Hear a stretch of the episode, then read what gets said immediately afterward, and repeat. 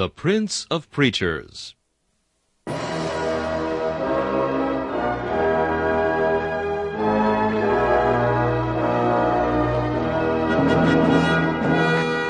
Charles Haddon Spurgeon has been called England's greatest contribution to the spread of the gospel in the nineteenth century. One of his contemporaries said that the chief secret of Spurgeon's attractiveness was the fact that, in every sermon, no matter what the text or the occasion, he explained the way of salvation in simple terms. Spurgeon's messages remain one of the great treasure houses of Christian literature, still bringing the light of the gospel and the comfort of the Scriptures to hungry souls long after the preacher has passed into glory. This is Charles Kelsch inviting you to listen to a message from the Prince of Preachers.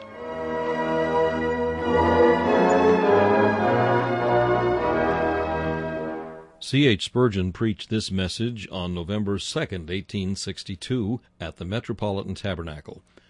It is entitled, Christ, Perfect Through Sufferings. The text is found in Hebrews chapter two and verse ten. For it became him, for whom are all things, and by whom are all things, in bringing many sons unto glory, to make the captain of their salvation perfect through sufferings.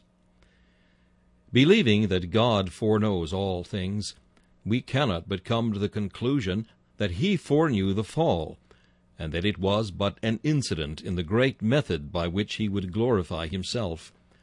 Foreknowing the fall, and foreordaining and predestinating the plan by which he would rescue his chosen out of the ruins thereof, he was pleased to make that plan a manifestation of all his attributes, and to a very great extent a declaration of his wisdom.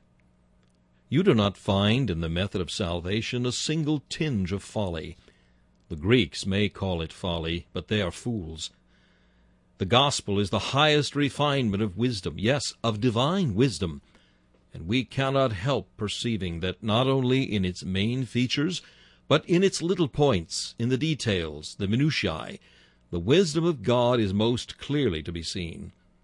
Just as in making of the tabernacle in the wilderness, not a single loop or clasp was left to human chance or judgment, so in the great scheme of salvation, not a single fragment was left to the human will or to the folly of the flesh.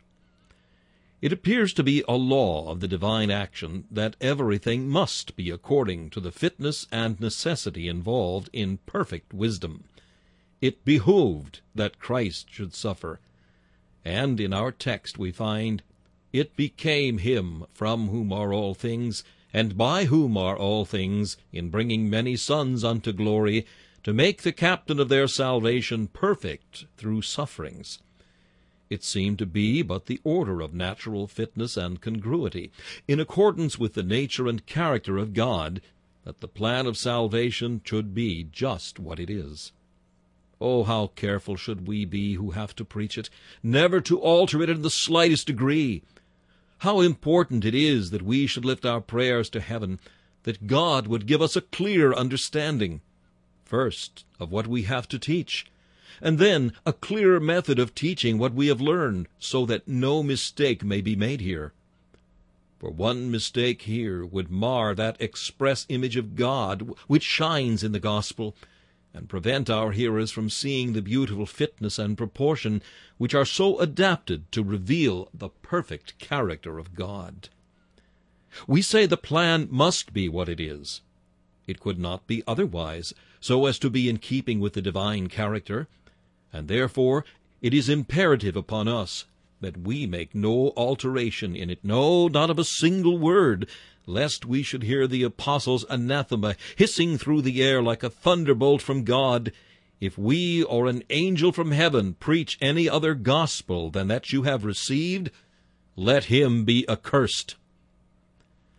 Our text invites us to the consideration of three particulars. First, that Christ is a perfect Savior. Secondly, that he became so through sufferings. And thirdly, that his being made perfect through sufferings will ennoble and dignify the whole work of divine grace. It became him. It seemed fitting that in bringing many sons unto glory, to make the captain of their salvation perfect through sufferings. To begin, then, first of all, with the joyous thought, so well known to you all, but so necessary still to be repeated, that the Lord Jesus is a perfect Savior. For first, he is perfectly adapted for the work of saving. The singular constitution of his nature adapts him to his office. He is God. It was necessary that he should be so. Who but God could sustain the enormous weight of human guilt? What but divinity was equal to bear the awful load of wrath which was to be carried upon his shoulders? What knowledge but omniscience could understand all the evil? And what power but omnipotence could undo that evil? That Christ is God must ever be a theme for grateful admiration to his people. They who reject the divinity of Christ can have but a poor foundation to rest upon. The fickle sand would seem to be more stable than the basis of their hope. It is enough for one man to work out his own obedience, more than enough for one man to bear the wrath for himself. How then could he do it for others, and for those countless multitudes whose ruin was to be retrieved? But, beloved, we know that had he been only God, yet still he would not have been fitted for a perfect Savior, unless he had become man. Man had sinned. Man must suffer. It was man in whom God's purposes had been for a while defeated. It must be in man that God must triumph over his great enemy. He must take upon himself the seed of Abraham, that he may stand in their stead and place and become their federal head. An angel, we believe, could not have suffered on the tree. It would not have been possible for an angelic nature to have borne these agonies, which the wrath of God demanded as an expiation for guilt. But when we see the Lord Jesus before us, being verily the Son of Man, and as certainly the Son of God, we perceive that now Job's desire is granted.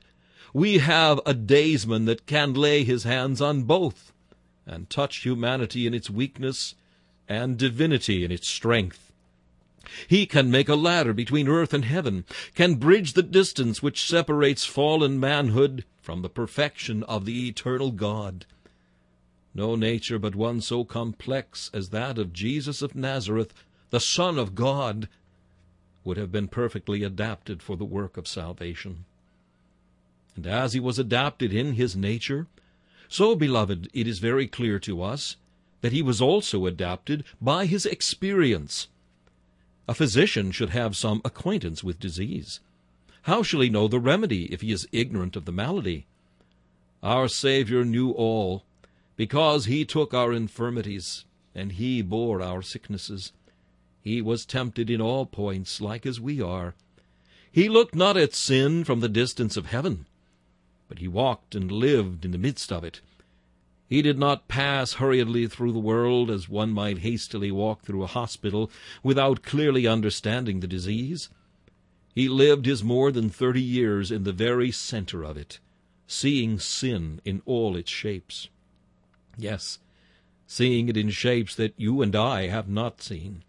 He saw it in demonic forms, for hell was let loose for a season, that the combat might be the more terrible, and the victory the more glorious. He saw sin carried to its most aggravated extent, when it crucified God himself, and nailed Jesus, the heir of heaven, to the accursed tree. He understood the disease. He was no charlatan. He studied the whole case through. Deceitful as the human heart is, Jesus knew it. Fickle as it is in its various appearances, versatile as it is in its constantly varying shapes, Christ knew and understood it all. His lifelong walking of the hospital of human nature had taught him the disease. He knew the subjects, too, upon whom to operate. He knew man and what was in man.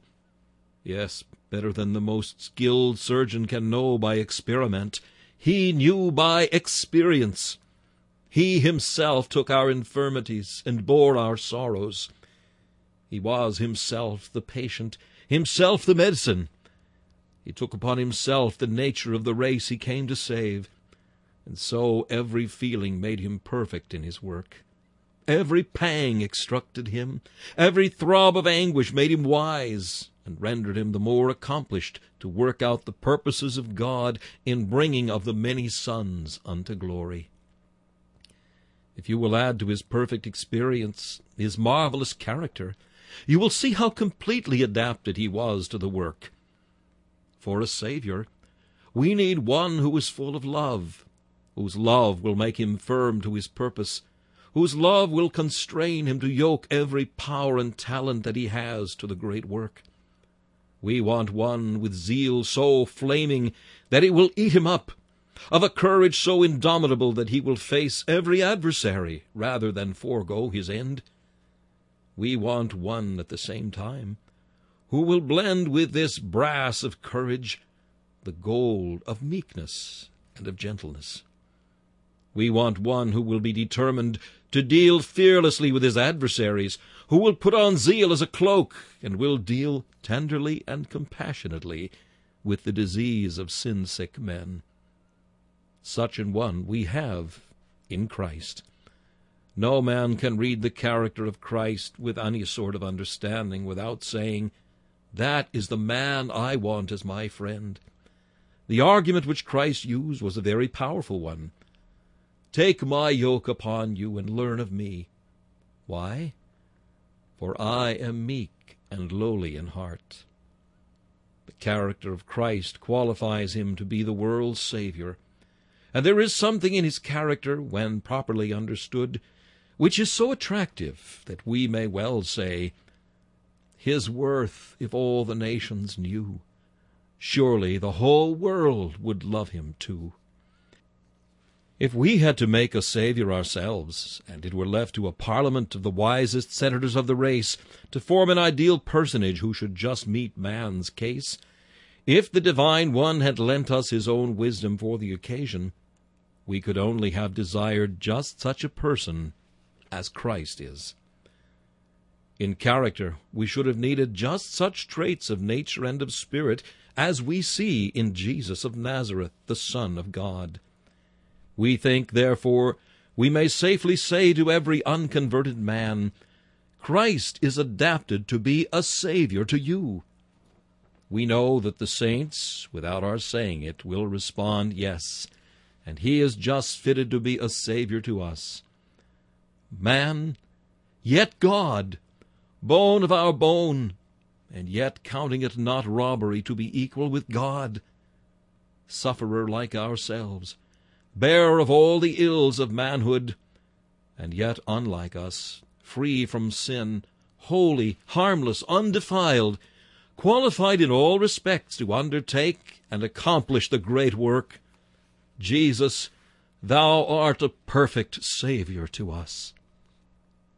Furthermore, as Christ is thus perfectly adapted, so he is perfectly able to be a Savior. He is a perfect Savior by reason of ability. He is now able to meet all the needs of sinners. Oh, that need is very great. The sinner needs everything. The beggar at the door of Christ asks not for crumbs of grain, but needs all that Christ can give. Nothing short of an all-sufficiency can ever meet the wants of a poor son of Adam fallen by sin. Christ Jesus has all fullness dwelling in himself. More than all in Christ we find pardon in his blood, justification in his righteousness, wisdom in his teaching, sanctification in his Spirit. He is the God of all grace to us. Deep as our miseries and boundless as our sins may be, the mines of his unfathomable love, his grace and his power exceed them still. Send a spirit throughout all nations to hunt up the most abject of all races, discover at last a tribe of men degenerated as low as the beasts. Select out of these the vilest, one who has been a cannibal. Bring before us one lost to all sense of morality, one who has put bitter for sweet and sweet for bitter, light for darkness and darkness for light. Let that man be red with murder. Let him be black with lust. Let villainies infest his heart, as innumerable and detestable as the frogs of Egypt's plague. Yet Christ is able to meet that man's case. It is impossible for us to produce an exaggeration of the work of sin and the devil, which Christ shall not be able to overtop by the plenitude of his power. He is able to save unto the uttermost them that come unto God by him. That divine word, which made heaven and earth, is able to make a new creature in Christ Jesus. And that power which never can be exhausted, which after making ten thousand times ten thousand worlds could make as many more, is all in Christ, and is linked with the virtue of his merit and the prevalence of his blood. And therefore he has all power in heaven and in earth to save souls. As he has this power to meet all needs, so he can meet all needs in all cases. There has never been brought to Christ a man whom he could not heal. If born blind, a touch of his finger has given sight. If lame, he has made men leap like a hart. Yes, and though dead, the voice of Christ has made Lazarus come forth from his tomb. Some troubled consciences think their case is not in the list of possible cures. Let us assure them it must be. I would like to know who is the vilest sinner, for if I knew him, I should feel delighted to behold him, since I should see a platform upon which my Lord's grace might stand to be the more gloriously resplendent in the eyes of men. Are you the vilest of the vile this morning? Do you feel so? Does Satan say you are so? Then I pray you, do my Master the honor to believe that he is still able to meet your case, and that he can save even you. Though you yourselves are the ends of the earth, the very raveling of the garment of manhood, yet look unto him and be saved, all ye ends of the earth. For he is God, and beside him there is none else. As he can meet all cases, so he can meet all cases at all times. One lie of hell is to tell sinners that it is too late. While the lamp holds out to burn, the vilest sinner that returns shall find mercy in Christ. At the eleventh hour he saved the thief. Let not this be a reason for your procrastination. That were ungrateful. Let it, however, be a cause for hope. That were reasonable. He is able to save you now. Now, at this hour, at this very moment, if you trust him, you are saved.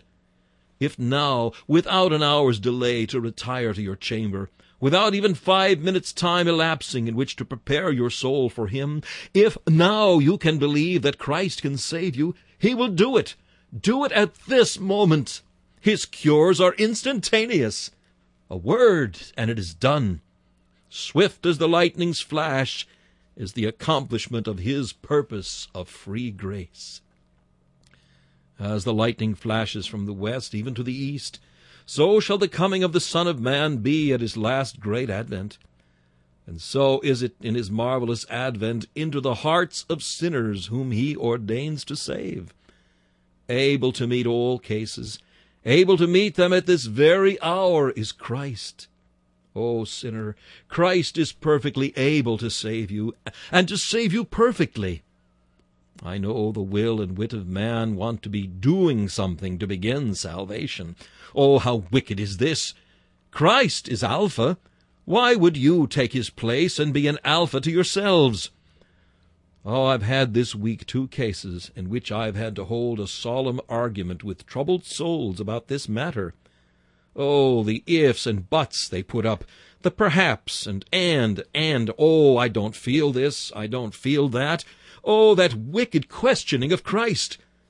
While talking with them, endeavoring to comfort them, and I hope not unsuccessfully, I was led to feel in my own mind what an awful crime it is to doubt God, to doubt him that speaks from above, to doubt him when he hangs bleeding upon the tree. While it seemed to me to be such a hard thing to bring a sinner to trust Christ, yet it did seem, on the other hand, such a sin of sins, such a masterpiece of iniquity, that we do not trust Christ at once. Here is the plan of salvation. Trust Christ, and he will save you. But they say, I do not feel enough, or else I have been such a sinner, or else I cannot feel the joy I want, or else I, I cannot pray as I would. Then I put it to them, do you trust Christ? Yes, they will say, I do trust Christ, and yet am not saved. Now, this makes God a liar, for he says, he that believes in him is not condemned, and he that believes on him has everlasting life. When a soul professes to trust Christ, and yet says, I am afraid he will not save me, what is this but telling the eternal God to his face that he is a liar? Can you suppose a grosser infamy than this? Oh, that men were wise, that they would take God at his word, that they would believe that Christ is a perfect Savior, that they do not need to help him at the first, but to understand that he is able to begin with them just where they are, that he can lift them up from all the hardness of their hearts and the blackness of their souls to the very gates of heaven. He is a perfect Savior, soul, and a perfect Savior for you. You know the old story of the brazen serpent. There may have been some very wise persons who, when the brazen serpent was lifted up, would say, I cannot look there and be healed, for you see, I do not feel the venom in my veins as my neighbor does. The man is bitten, and his veins are swelling, but he says he does not feel the pain so acutely as his neighbor, and he does not feel the joy of those who are healed, or else he would look. If some angel would come, he says, and tell me that the brazen serpent was set up on purpose for me, and that I am ordained to be healed by it, then I would look. There is a poor ignorant man over there who asks no questions. He does just as he is told. Moses cries, Look, look, you dying, look and live. And asking no questions about what he has felt, or what he was, or what he should feel, yonder poor soul just looks, and the deed is done. The flush of health runs through him, and he is restored. While the questioner, the wise man in his own conceit, too wise indeed to do as he is told, perishes through his own folly, a victim to the serpents, but yet more, a victim to his own conceit. Christ is a perfect Savior to begin with you, and he will also be a perfect Savior to carry on the work. He will never want your help. He is a perfect Savior to finish the work. He will bring you at last to his right hand, and enthroned with him in light, you shall bless and praise the name of God, that he provided a perfect Savior for men. Once more, let me remind you that Christ is a perfectly successful Savior. I mean by this that, in one sense, he has already finished the work of salvation. All that has to be done to save a soul, Christ has done already. There is no more ransom to be paid. To the last drachma he has counted down the price. There is no more righteousness to be worked out. To the last stitch he has finished the garment. There is nothing to be done to reconcile God to sinners. He has reconciled us unto God by his blood. There is nothing wanted to clear the way to the mercy seat. We have a new and living way through the veil that was rent, even the body of Christ. There is no need of any preparation for our reception on the part of God. It is finished, was the voice from Calvary. It meant what it said. It is finished. Christ has finished transgression, made an end of sin, and brought in everlasting righteousness. And as he has been successful in doing all the work for us, so in every case where that work has been applied, perfect success has followed. Produce a single case where an application has been made to Christ without success. Find a single soul in whom Christ has commenced his work and then left it. You do hear of some who fall from divine grace. Produce them. We are told of some who are children of God today and children of the devil tomorrow. Produce them. We are told that whom he once loves, he may leave. Produce those whom he has ever left. Let them be seen. Hold them up to the gaze of men and devils. The patients in whom Christ's medicine did work a while, but failed to produce an everlasting cure. Heaven were clothed in sackcloth if such a discovery were made. For if he has failed to keep on earth, why not in heaven? Hell were echoing with infernal laughter if one such instance were found, for where were the honor of God's word and promise? We challenge you, you princes of darkness, and you who make the vast assembly of the damned in hell. We challenge you to produce in all your ranks a single case of one who has trusted in Christ that he would deliver him, and yet Christ has cast him away. Or one in whom the new spirit was infused, and regeneration worked, and who after all fell and perished like the rest. Lift up your eyes to heaven. Innumerable as the stars are the spirits redeemed by Christ's blood, so many as they are, they are all witnesses to the fact that Christ is a perfect Savior, that he is no professor who does not perform, for he has carried them all there. And as we gaze upon them, all can say, Thou hast redeemed them unto God by thy blood. Thou canst save, and perfectly save, O Lord Jesus Christ. Now, I have thus dwelt upon the perfect adaptation, the perfect ability, and the perfect success of Christ. Our text tells us that it became him for whom are all things, that he should give us such a Savior. For whom are all things, says the Apostle. That is, all things are made for his glory. Now it could not have been for God's glory to give us an imperfect Savior, to send us one who would mock us with hopes which could not be fulfilled. It would have been a tantalizing of human hope, which I do not hesitate to pronounce an awful cruelty, if any but a complete and perfect Savior had been presented to us. If it had been partly works and partly grace, there had been no grace in it. If it had been necessary for us to do something to make Christ's atonement efficacious, it would have been no atonement for us.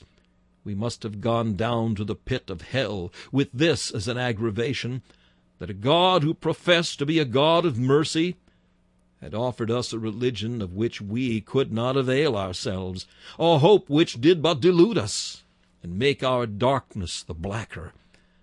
I want to know what some of my brethren in the ministry, who preach such very high doctrine, do with their God's character.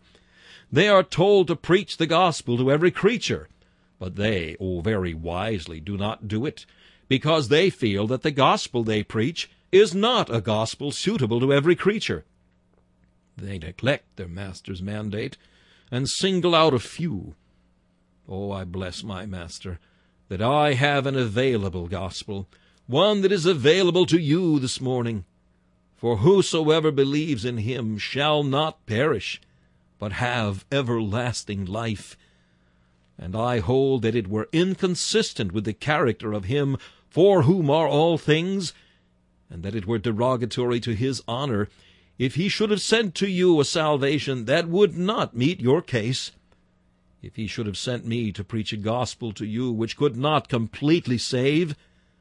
Oh, but glory be to God!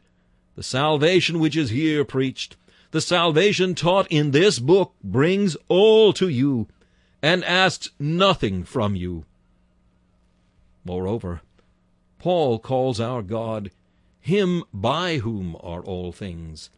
It would be inconsistent with the character of him by whom are all things if he had sent a part Savior, for us to do part ourselves, and for Christ to do the rest. Look at the sun. God wills for the sun to light the earth. Does he ask the earth's darkness to contribute to the light?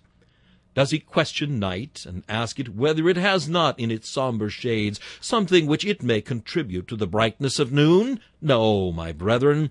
Up rises the sun in the morning like a giant to run his race, and the earth is made bright. And shall God turn to the dark sinner and ask him whether there is anything in him that may contribute to eternal light? No. Up rises the face of Jesus, like the Sun of Righteousness, with healing beneath his wings. And darkness is, at his coming, light. See, too, the showers, when the earth is thirsty and cracking. Does the Lord say unto the clouds, Wait until the earth can help you and can minister unto its own fertility? No, verily. But the wind blows, and the clouds cover the sky, and upon the thirsty earth the refreshing showers come down. So is it with Christ, waiting not for man, asking nothing from us. He gives us of his own rich grace, and is a complete and perfect Savior. Thus much, then, upon our first head. I would we had more time for our second, but we will pass to it at once. Christ was made a perfect Savior through sufferings. He was not made perfect in character by his sufferings, for he was always perfect, perfect God, perfect man. But he was made officially perfect, perfect as the captain of our salvation through his sufferings, and that in four ways. By his sufferings, he became perfect as a Savior from having offered a complete expiation for sin. Sin could not have been put away by holiness. The best performance of an unsuffering being could not have removed the guilt of man.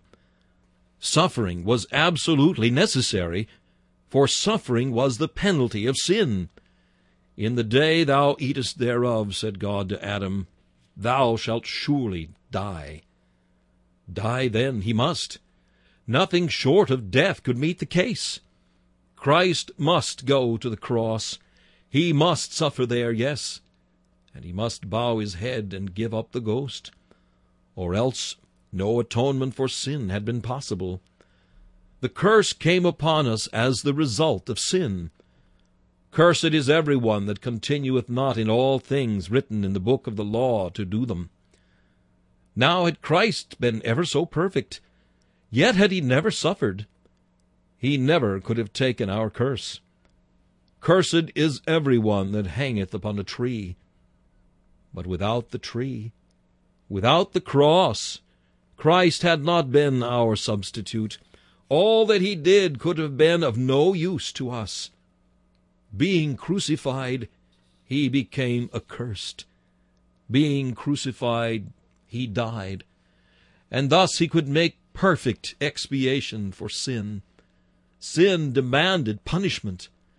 Punishment must consist of loss and of pain. Christ lost everything, even to the stripping of his garments. His glory was taken from him. They made nothing of him. They spat in his face. They bowed the knee and mocked him with bitter irony. There must be pain, too, and he endured it. In his body there were the wounds, and the fever which the wounds produced. And in his soul there was an exceeding heaviness, even unto death, and an agony which no tongue can tell. For we have no words in which to speak of it.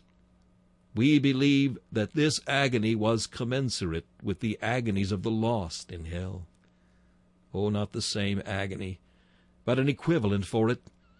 And remember, not the equivalent for the agony of one, but an equivalent for the hells of all that innumerable host whose sins he bore, condensed into one black draught to be drained in a few hours.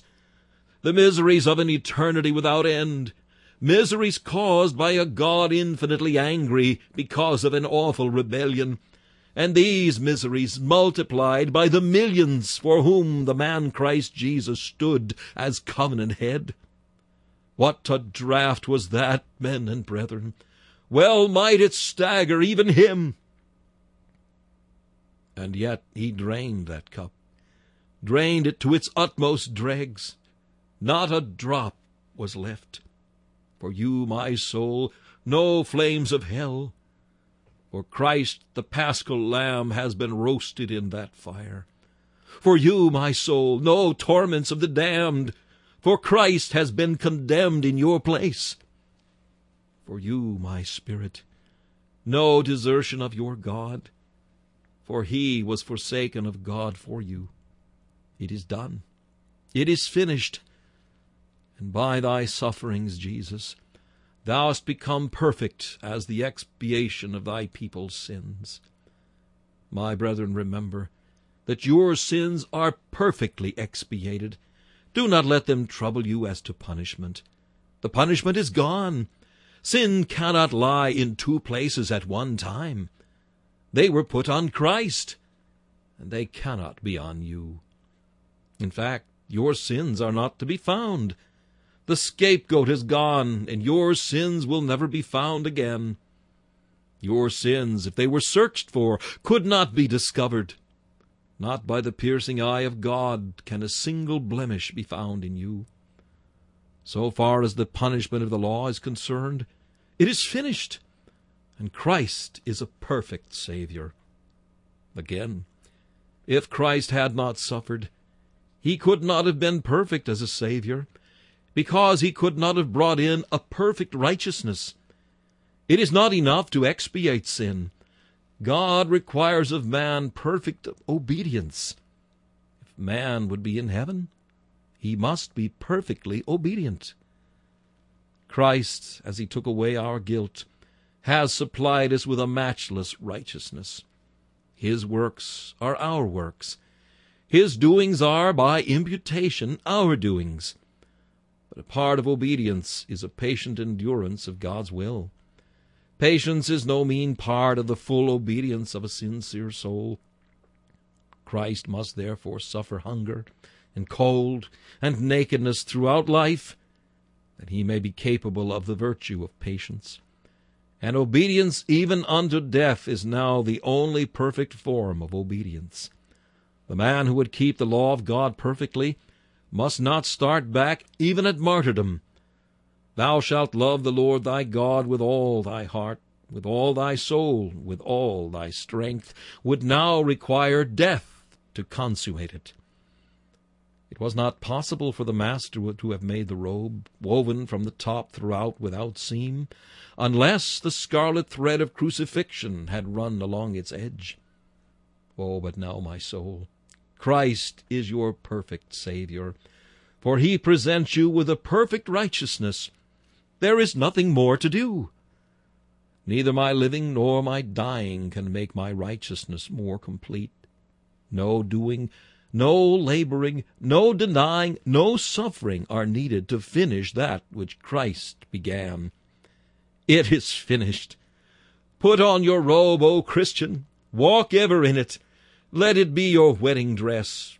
Angels admire you. God himself accepts you. Coming into his wedding feast, he sees you with this garment on, and he asks you not how you came here, but bids you sit down and feast forever. For you are such as even he can keep company with in his glory.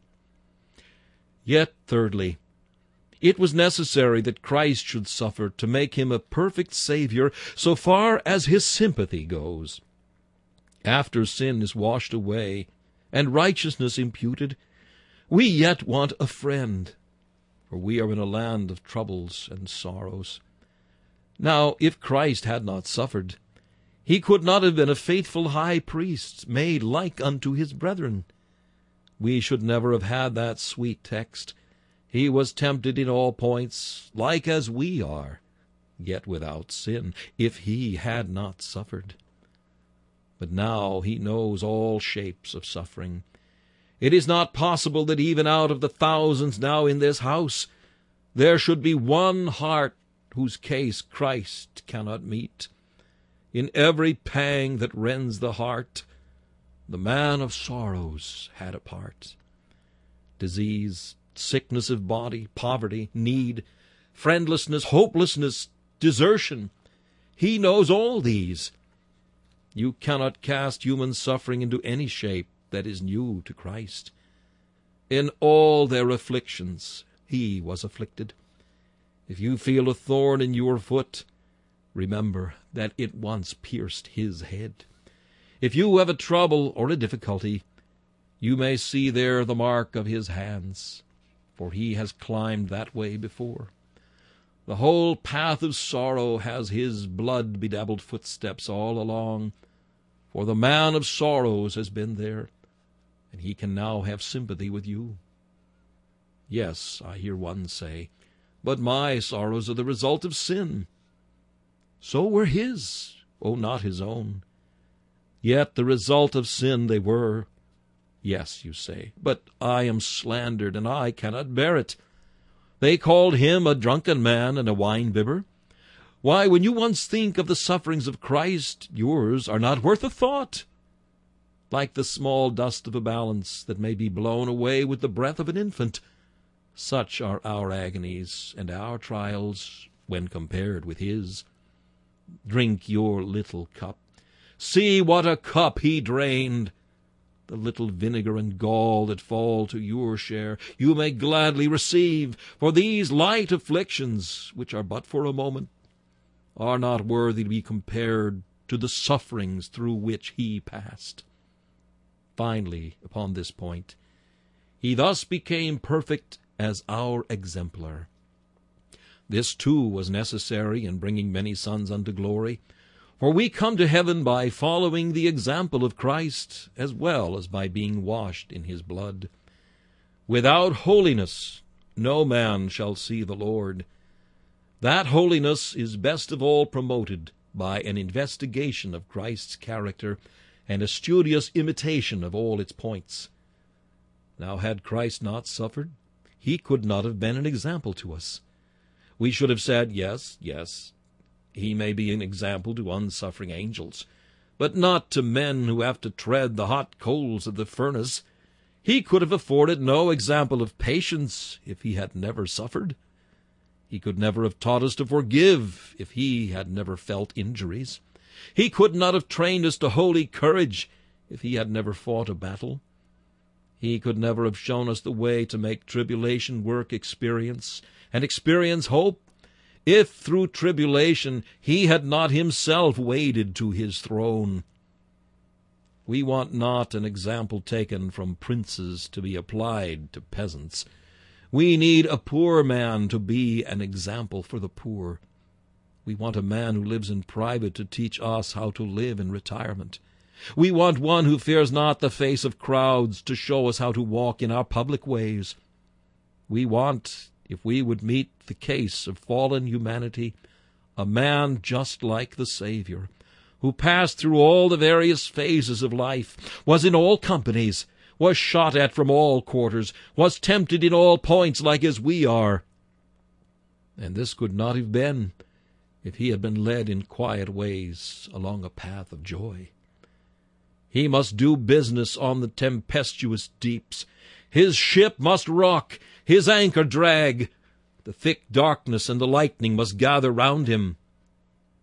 They did so, and thus the captain of our salvation was made perfect through sufferings, as an example for our imitation. I would that we might each of us know him in the efficacy of his blood, in the glory of his righteousness, in the sweetness of his sympathy, and in the perfection of his example. For then should we know him to the joy of our hearts forever. And now, our last point. Christ's having been made perfect through sufferings will ennoble the whole work of divine grace. It became him for whom are all things, and by whom are all things, in bringing many sons unto glory. That is the great work, to make the captain of their salvation perfect through sufferings. The whole thing will work for his glory. Oh, my brothers and sisters, how this will glorify God at the last, that Christ the man should have been perfect through sufferings. How this will glorify him in the eyes of devils, looking upward from their beds of fire, where they bite their iron bands in vain. How they will see the wisdom and power of God as more than a match for the wisdom and might of their leader. It was in man that they defeated God. In man, God destroys them. They trampled on man's heel. Man has broken their head. Oh, they took away from man the transient crown of his Eden glory. Man wears the unfading crown of immortality. Man, even man, sits upon the throne of Godhead. And that man, crowned with light and glory everlasting, was a man who did encounter Satan, who met him too on fair grounds, not a man shielded from pain, not a man who had an immunity from internal or external distress, but a man full of weakness, full of infirmity, like other men, and yet, through God in alliance with his manhood, more than a conqueror, and now reigning forever and ever. Milton, I think it is, supposes that this may have been the reason for Satan's first rebellion. He could not bear that an inferior race should be lifted up to be set above himself on God's throne. Whether this is so or not, it must certainly be an aggravation to the misery of that proud arch-traitor, that now man, man, man in whose image God was defeated, is heir of all things, king of kings, and lord of lords. How greatly will God be exalted that day in the eyes of lost spirits! Ah, you that shall perish, God grant there may be none such here. If you shall ever perish in hell, you will have to glorify God as you see Christ, who was made perfect through sufferings, reigning there. You will not be able to say, "My damnation lies at God's door," for you will see in Christ a suitable Savior. You will have to look up and say, "Yes, he who was preached to me on Sundays was God. He could save me. He whom I was bid to trust in was man, and could sympathize with me. But I would not come unto him, that I might have life." In letters of fire you shall see it written, "You knew your duty, but you did it not." And even your moans and groans as you suffer shall be but an utterance of this awful truth of God. "Great God, thou art just." No, thou art doubly just. Just first in damning me for sin. Just next in trampling me underfoot, because I trampled underfoot the blood of the Son of God, and counted his covenant an unholy thing. Your weeping and wailing shall be but the deep bass of the awful praise which the whole universe, willingly or unwillingly, must give to him who has provided a perfect Savior, and made him perfect through sufferings. Oh, my brethren, what delight and transport will seize the minds of those who are redeemed! How will God be glorified then? Why, every wound of Christ will cause an everlasting song, as we shall circle his throne rejoicing. Will not this be the very summit of all our harmony? "Thou wast slain, and hast redeemed us unto God by thy blood." We must not say what God could do or could not do, but it does seem to me that by no process of creation could he have ever made such beings as we shall be when we are brought to heaven. For if he had made us perfect, then we should have stood through our own holiness. Or if he had forgiven us without an atonement, then we should never have seen his justice nor his amazing love. But in heaven, we shall be creatures who feel that we have everything, but deserve nothing. Creatures that have been the objects of the most wonderful love, and therefore so mightily attached to our Lord, that it would be impossible for a thousand Satans ever to lead us astray. Oh, again, we shall be such servants as even the angels cannot be, for we shall feel under deeper obligation to God than even they. They are but created happy. We shall be redeemed by the blood of God's dear Son. And I am sure, brethren, day without night we shall circle God's throne rejoicing, having more happiness than the angels, for they do not know what evil is, but we shall have known it to the full, and yet shall be perfectly free from it. They do not know what pain is, but we shall have known pain and grief and death, and yet shall be immortal. They do not know what it is to fall, but we shall look down to the depths of hell and remember that these were our portion. Oh, how we will sing, how we will chant his praise! And this, I say again, shall be the highest note, that we owe all to that bright one, that Lamb in the midst of the throne. We will tell it over and over and over again, and find it an inexhaustible theme for melodious joy and song, that he became man, that he sweat great drops of blood, that he died, that he rose again, while the angels are singing, Hallelujah, Hallelujah. We will bid them stop the song a moment, while we say, He whom you thus adore was once covered with bloody sweat. As we cast our crowns at his feet, we will say, And he was once despised and rejected of men. Lifting up our eyes and saluting him as God over all, blessed forever, we will remember the reed, the sponge, the vinegar, and the nails. And as we come to him and have fellowship with him, he shall lead us beside the living fountains of water, and we will remember the black brook of Kedron of which he drank, and the awful depths of the grave into which he descended. Amid all the splendors of heaven, we shall never forget the agony and misery and dishonor of earth. And even when they sing the loudest sonnets of God's love and power and grace, we will sing this after all and before all, and above all, that Jesus, the Son of God, died for us, and this shall be our everlasting song. He loved us and gave himself for us, and we have washed our robes and made them white in the blood of the Lamb. This message, Christ perfect through sufferings, was preached by Charles Haddon Spurgeon on November second, eighteen sixty-two. This is Charles Kelsch inviting you to join me again for another message from the Prince of Preachers.